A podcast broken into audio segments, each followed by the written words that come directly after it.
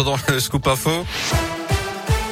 Et l'actu en Auvergne avec vous, Colin Cotte. Colin, bonjour. Bonjour Yannick, bonjour à tous. Et à la une aujourd'hui, la réclusion criminelle à perpétuité assortie d'une peine de sûreté de 22 ans. C'est ce qu'a demandé l'avocat général aux assises de l'Isère tout à l'heure à l'encontre de Nordal Lelandais. Je vous demanderai de déclarer Nordal Lelandais grand criminel, grand prédateur, a-t-il déclaré, qualifiant l'accusé de danger social absolu. L'ancien maître chien est jugé pour l'enlèvement et le meurtre de la petite Maëlys des en août 2017 en Isère, des agressions sexuelles sur deux petites cousines ainsi que la détention et l'enregistrement d'images à caractère pédopornographique. Écoutez la réaction à ces réquisitions de maître Fabien Rajon, l'avocat de la mère de Maëlys. Effectivement, ces réquisitions sont, lourdes, mais elles sont logiques et, attendues.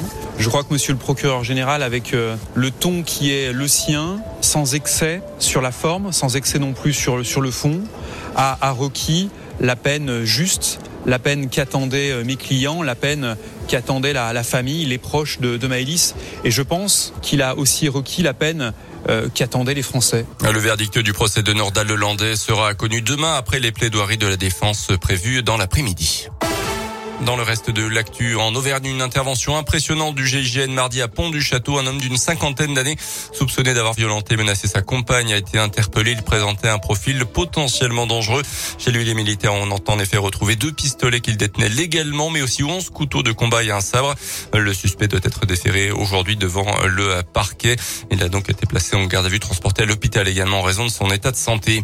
Moins de 100 000 nouveaux cas de Covid-19 en 24 heures en France. On n'avait plus de chiffres aussi bas depuis le 24 décembre. Nous sommes au début d'une nouvelle ère, a estimé Jean-François Delfrécy, le président du conseil scientifique. Une nouvelle ère qui sera marquée par une circulation euh, contrôlée du virus. Selon lui, nous sommes en train d'en finir avec le variant Omicron. C'est officiel, la France et ses alliés ont annoncé ce matin retirer officiellement leurs troupes militaires du Mali, le pouvoir en place depuis plusieurs semaines étant favorable à ce départ des militaires européens.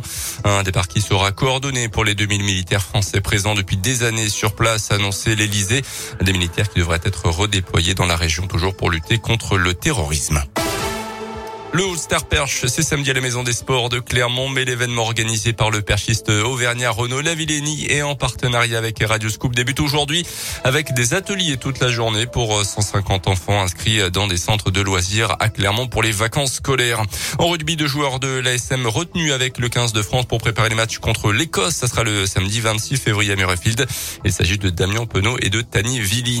Et puis les JO d'hiver de Pékin, pas de médaille ce matin pour l'équipe de France, mais une chance de podium. Ça sera samedi matin puisque le porte-drapeau de la délégation française Kevin Roland s'est qualifié euh, ce matin pour la finale du halfpipe, c'est du ski acrobatique.